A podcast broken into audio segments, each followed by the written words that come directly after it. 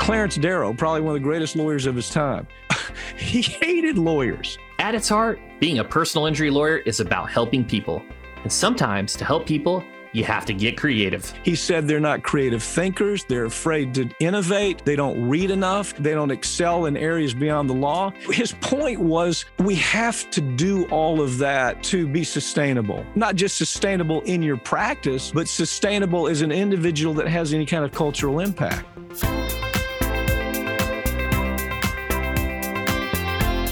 You're listening to Personal Injury Marketing Mastermind, the show where elite personal injury attorneys and leading edge marketers give you exclusive access to growth strategies for your firm. Mike Papantonio is a progressive legal legend. Through his work in mass torts, he's gone toe to toe with huge multinational corporations and held them accountable, helping recover billions of dollars for his clients along the way. Throughout his career, he's found creative ways to expand his reach. He's hosted radio and television, written fiction and nonfiction, and founded the Mass Torts Made Perfect Conference, all to increase his awareness of corporate misconduct and consumer risk. I had the pleasure of speaking to Mike about his approach to media, Mass Torts Made Perfect, and what holds lawyers back from meeting their potential. I'm your host, Chris Dreyer, founder and CEO of Rankings.io. We help elite personal injury attorneys dominate first page rankings with search engine optimization.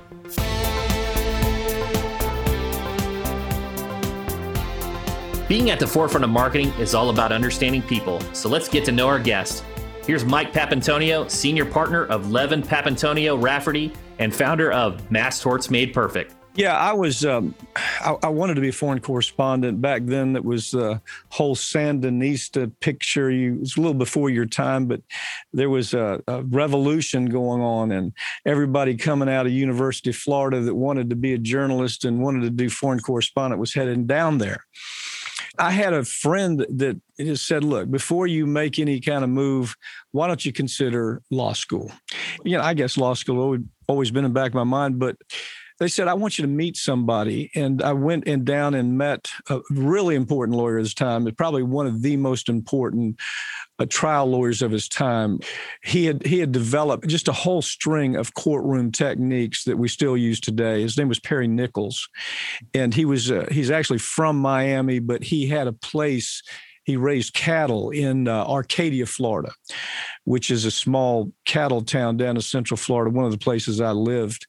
And I went down and met him. And, um, you know, after doing that and talking to him, uh, I came away pretty convinced that that was the thing that maybe fit me. And just his, one of his points was that, you know, you can have a, a law degree and still be a journalist.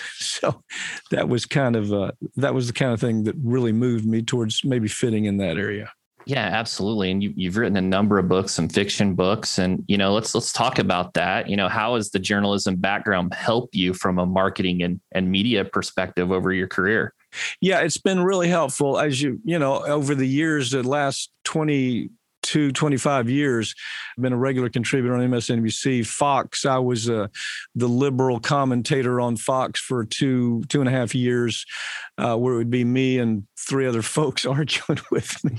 Right. And then and then from there, um, just a whole host of different programs that I've been on. Uh, Air America was something that was a was a liberal talk show program that it, it had uh, it was a network actually. It had al franken it had me Janeane garofalo rachel maddow chuck d steve earle uh, sam seder just just a remarkable group of folks that were liberal talkers and it lasted a it lasted a couple of years but more importantly those folks all ended up going into their area of journalism. Um, you know of course rachel on msnbc all these uh, garofalo still very active in politics. All of these folks cenk uygur which you probably know he's uh, mm-hmm. the young turks out, of, out in california.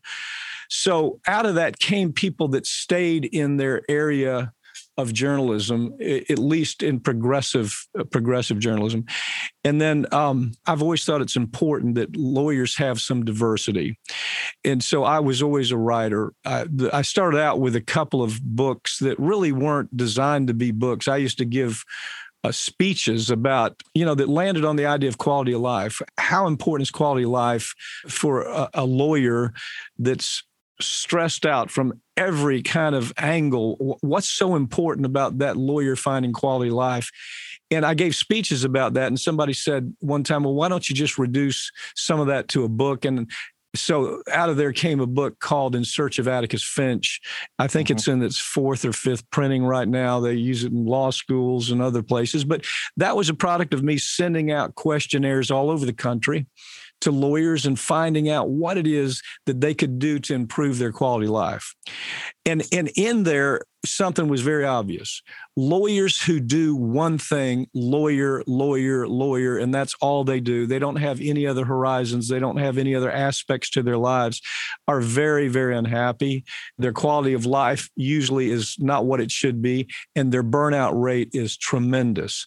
So I, have always tried to find things that took me away from uniquely the practice of law and and I, I thought, well, you know, we handle cases that are just remarkable cases. You know, we the tobacco litigation started with right. this firm. Uh, I think we've handled 58 of the largest pharmaceutical cases in the country.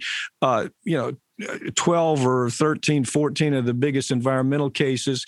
So I, I, said, well, why don't I take that and put it into uh, into a series of books. The matter of fact, one's coming out in about two months. It's about human the human trafficking case that we're handling.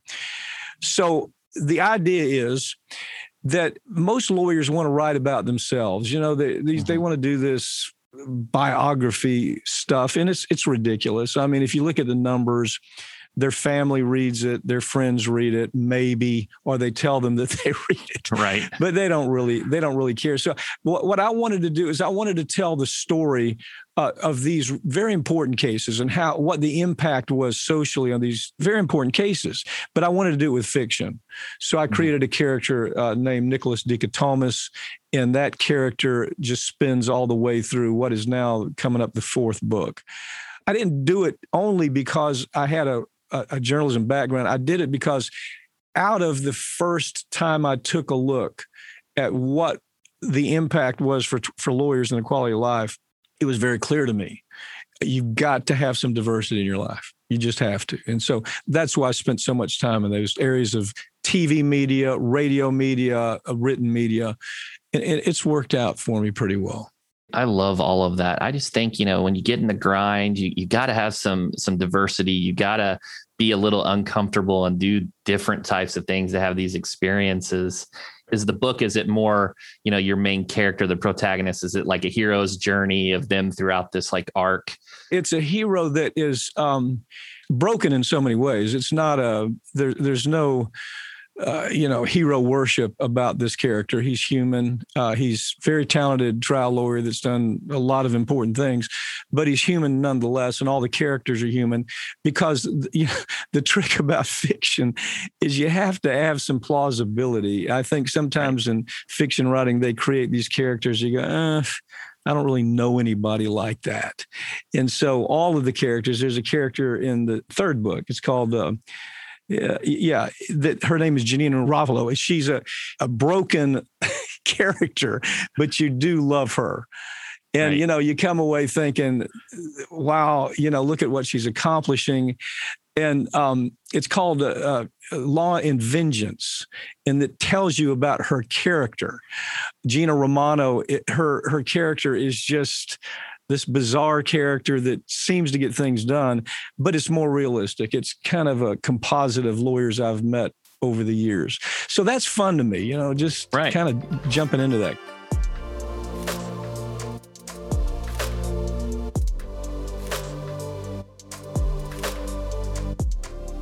Mike has been hosting radio and TV for 17 years and has been a legal correspondent on major networks even longer. So I asked Mike his advice for lawyers looking to make media a part of their marketing strategy. Here's the advice corporate media is dead or dying. Okay. You just have to believe me. It's it's people are cutting cables. They they the credibility of corporate media is in the tank right now. And so things like you're doing right now, the things that you talk about in a podcast, people can't get enough podcasts. They they just they want to hear these peculiar stories. They want to hear what corporate media can't talk about. I do a show now called America's Lawyer. It shows all over the world, and it's Russian television. Why did I choose to go there? Well, because when I was doing media with the corporate media, uh, eh, you know, I worked with um, Ed Schultz, who was a anchor for a long time. And we'd be getting ready to tell a story. It might be that Bayer has a product out there that's killing women by the hundreds. It might be that uh, that DuPont is destroying an entire ecosystem and we'd be in the close count. It'd be 10, 9, 8. And then at five, they'd say, Pap, got to kill the story, go to con law or something else. And that happens so many times. Even with my partner, I, people don't realize this, but Joe Scarborough used to be my law partner, and we helped him get that job with MSNBC. But even when I was with him, the corporate impact for corporate media. You know, the advertisers had such power. Corporate media can't tell a story, Chris, right? Because their advertisers won't let them, or because their political involvement, they're tribal about their politics. You know, I'm Republican, I have to tell the Republican side. I'm Democrat, and I got to tell the Democrat side. People are tired of it. You should see the numbers on it. They're tired of it. So, what does this do? It creates an opportunity to come in and do something different, exactly like you're doing. Let me tell you a quick story. 20 years ago in Vegas, I was telling lawyers go home, start, get to a local TV station, buy an hour, do something where you're creating your own media do a radio show, create your own media. And then when podcasting came along, create your own media. When uh, internet came along, create your own media. Some folks listen to me and it has really worked out very, very well for them. And others, here's the problem, Chris it's tough to tell a lawyer to think about something different. They want to grab that same, you know, whatever's been handed down to them. They just want to embrace that. They're afraid to say, no, I reject that, or I might accept it, but I want to modify it and make it better. It's so difficult to get lawyers to do that. You may not know this, but Clarence Darrow, probably one of the greatest lawyers of his time, he hated lawyers. He was one of the most impressive lawyers of his time. He said they're not creative thinkers. They're afraid to innovate. They don't read enough. They don't excel in areas beyond the law his point was we have to do all of that to be sustainable. Now, that's not, not just sustainable in your practice, but sustainable as an individual that has any kind of cultural impact. You can't covey up in one little corner and say, okay, I'm going to have 1 800 auto, give me a call. You know, you can't do that. Right. You have to expand the things you think about. I, I, think that's a fantastic point. One of the things I've noticed is individuals that have listened to my podcast, they they have this sense of trust. I've already developed this rapport with them. And the other thing is that I really appreciate about what you're saying is if you just do what everybody else is doing, you'll never stand out. But if you do something different or have a different opinion, just by the nature of being different, you automatically stand out. Yeah. And your your point, Chris, is uh, this is really going to shock you. This this is a real big shocker when I started first writing books, I sent out questionnaires all over the country, 2,000 questionnaires, and the response was amazing what they sent back. And it's difficult to get people to, to answer questions, but they did answer these. And then I gave them to a couple of shrinks who are very good at what they do. And they look through it. And I, and I said, well, what, what is it? What is it that sometimes holds lawyers back from doing extraordinary things? You know what it is? Fear of rejection fear of failure. Uh, and here's here's the way it was described. They come up in an, they come up in a setting where maybe they're president of their high school class, and then they're president of their fraternity or president of their sorority, and they're you know homecoming queen, and all they've known their entire life was acceptance and adulation. Okay, all of a sudden they're put into a setting where they to grow they have to take chances they have to face rejection that what they're talking about may be rejected. And they're not good at it. They're not good at it. The ones with thick skin understand that everything about what we do as a lawyer is based on a, uh, an underpinning of law of average. Some things we do, some cases we handle are going to be great. We're not, they're not all going to be great. Some people are going to tell us no. I don't want to go to trial. You know, lawyers think I don't want to go to trial because a jury may tell me no. Well, you know, try 10 cases and you're going to win six. Four are going to tell you no, but you can't be afraid of rejection. And that holds true day to day for lawyers. They're afraid to move outside that narrow little comfort zone. Am I doing the same thing that Mary's doing down the street? Oh, all she's doing is workers' comp and automobile. I can't take on anything beyond that. That is right. wrong thinking. And it is so tough to break through. Geez, I, I couldn't agree more. And, and just by what you said, just I, I think of so many firms that even we work with that that don't try a lot of cases. So they're getting yeah. the low ball offers right? Even yeah. if you go, you know, those so you, you start winning, you're going to get some better offers for the ones you don't take to court. And I, I think about all these individuals that are first in to a particular niche. I know we're going to talk about mass torts. You know, we we had um, I'm trying to think Levin from the nursing home abuse you know where he mm. really embraced and went all in there mm-hmm, and mm-hmm. and he just he automatically stood out because he was first in and i mean don't you love that here's this guy saying i don't want to do what everybody on my street is doing got damn cars falling out of the sky crushing people and hey call 1-800 auto who does that who says right. yeah this is this is my life or, or or Levin who says you know i can i can have a better social impact okay?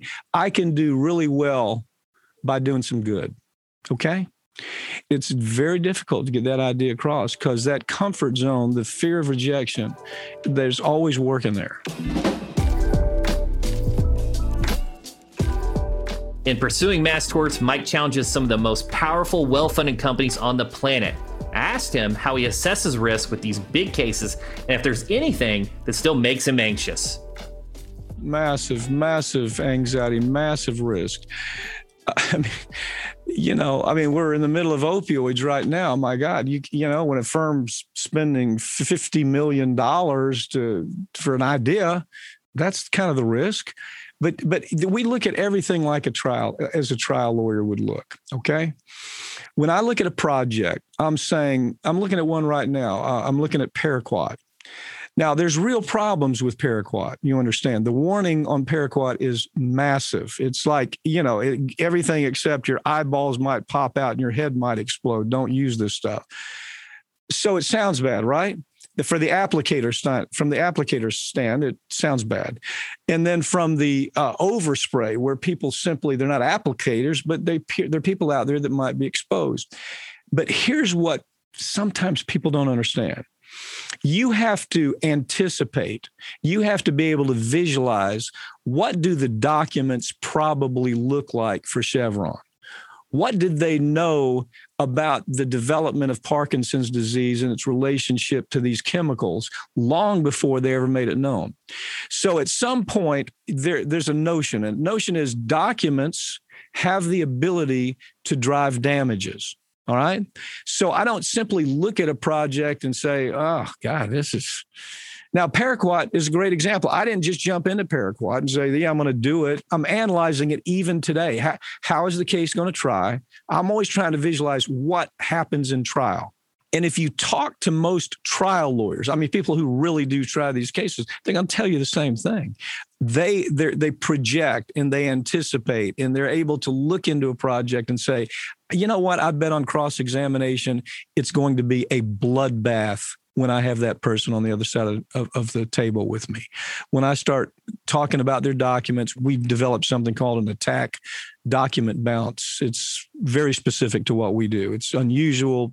When I look at it, I'm always saying, how is that going to work in this case? And, you know, I could be wrong on Paraquat we've been wrong one time. And, you know, in, in 21 years advising at Mass Torts, and that was on Accutane. But understand, we still won the first three cases tried in Accutane. 8 million, 4 million, 7 we won those cases. But then we had the judge that was a reasonable just middle middle line judge. She moved on and she died ultimately and we were uh, was replaced by a Nazi. You know, it's just this guy was a fruitcake That's right. something you can't anticipate. It's a intervening cause that you just don't right. even have to see coming.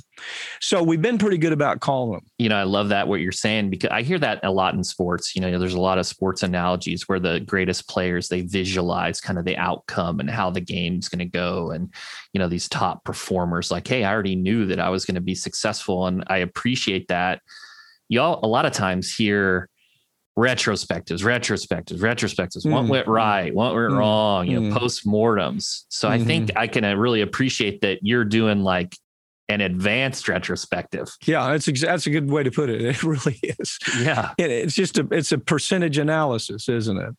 Is it better than sixty percent chance that when I'm in a deposition, in a real, real well organized attack deposition, that I'm going to rock their world? You see. And that's the way I look at everything. Love it.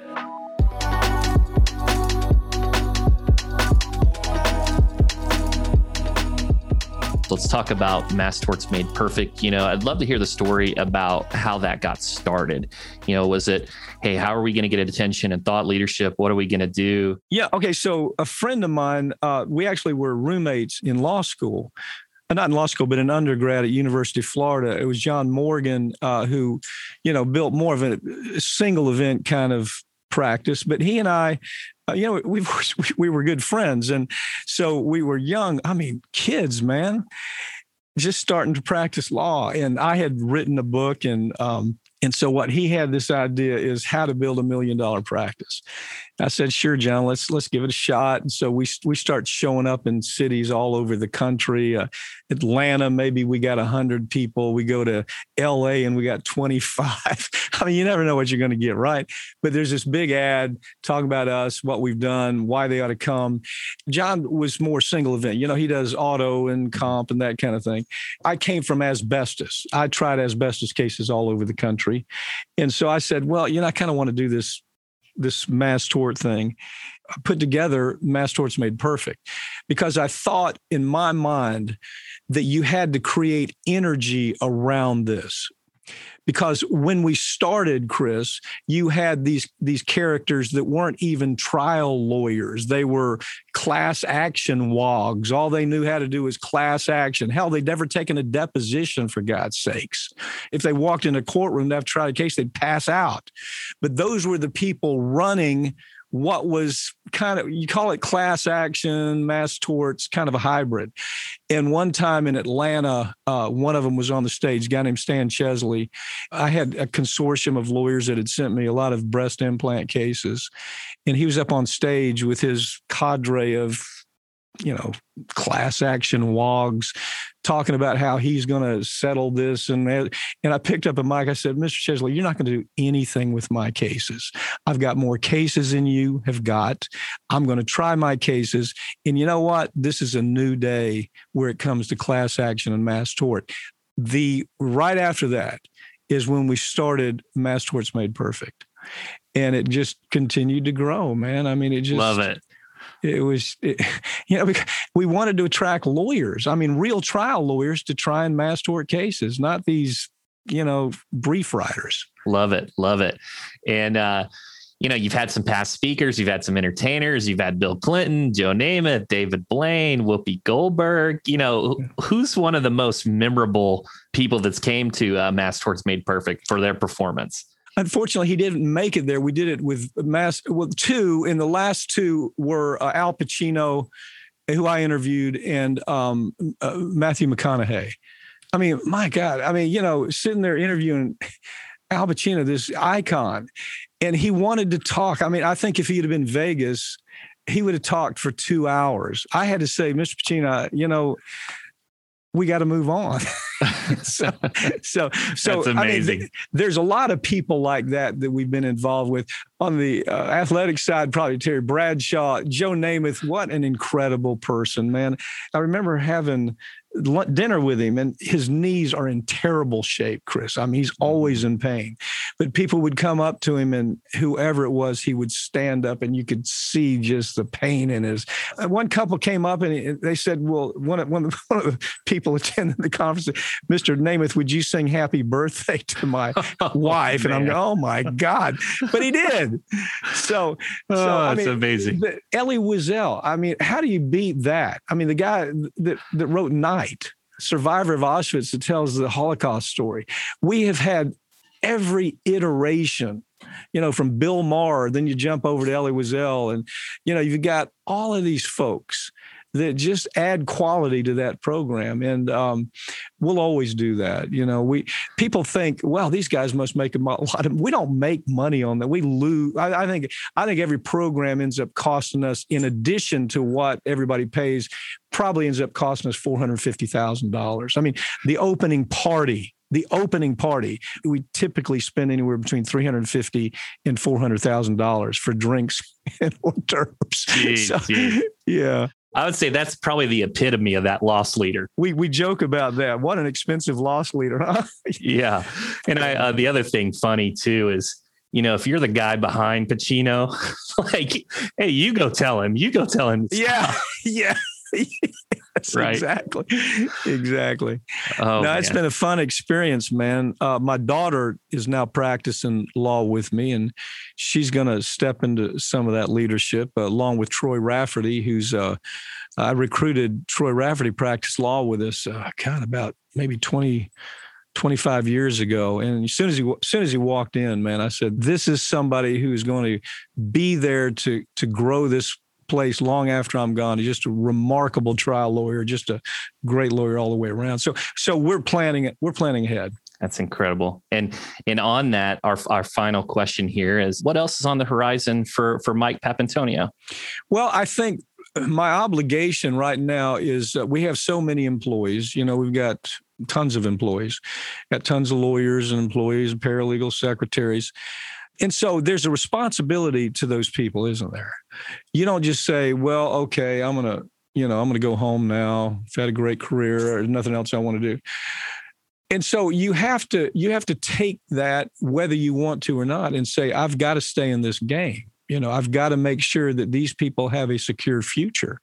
And what I do matters. The decisions I make matters. The trials that I win or lose that matters.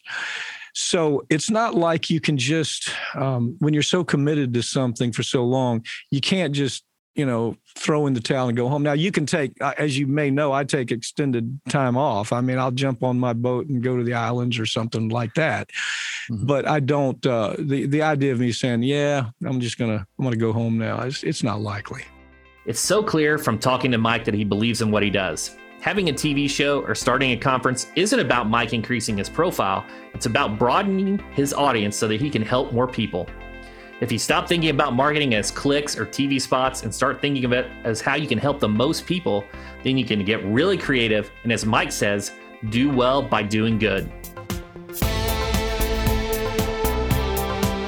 I'd like to thank Mike Papantonio from Levin Papantonio Rafferty for sharing his story with us and I hope you gained some valuable insights from the conversation. You've been listening to the Personal Injury Marketing Mastermind. I'm Chris Dreyer. If you like this episode, leave us a review. We'd love to hear from our listeners. I'll catch you on next week's PIM with another incredible guest and all the strategies you need to master personal injury marketing.